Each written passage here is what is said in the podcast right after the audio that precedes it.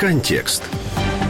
Першою у списку винаходів 2016 року за версією журналу Time світлова лампа, яка зависає у повітрі. Завдяки електромагнетизму вона зависає, а резонансний трансформатор дозволяє без дротів подавати до неї живлення. Її розробив американець Саймон Морріс, а профінансувала проект компанія Флайт. Ціна гаджету становить $349. Далі у рейтингу винахід англійського бізнесмена, журналіста та інноватора Джефа Вулфа. Після того, як він ледь не загинув, потрапивши на своєму велосипеді в аварію, створив проект Морфер. Це велосипедний шолом, який складається в більш компактну форму. Зараз він коштує майже $114. Винахід каліфорнійської компанії Humboldt Way Pens теж відзначили журналісти Time. Вони створили медичні електронні сигарети, які містять тетрагідроканабінол, головний психоактивний компонент канабісу. Як пояснили в компанії, гаджет був створений для онкохворих людей для полегшення нападів болю. Одна така сигарета коштує $100. У список також увійшла компанія Nike з кросівками, які самі зав'язуються. Компанія Sony зі своїм шоломом віртуальної реальності PlayStation VR, розумна зубна щітка, дрон DJI Mavic Pro та інші.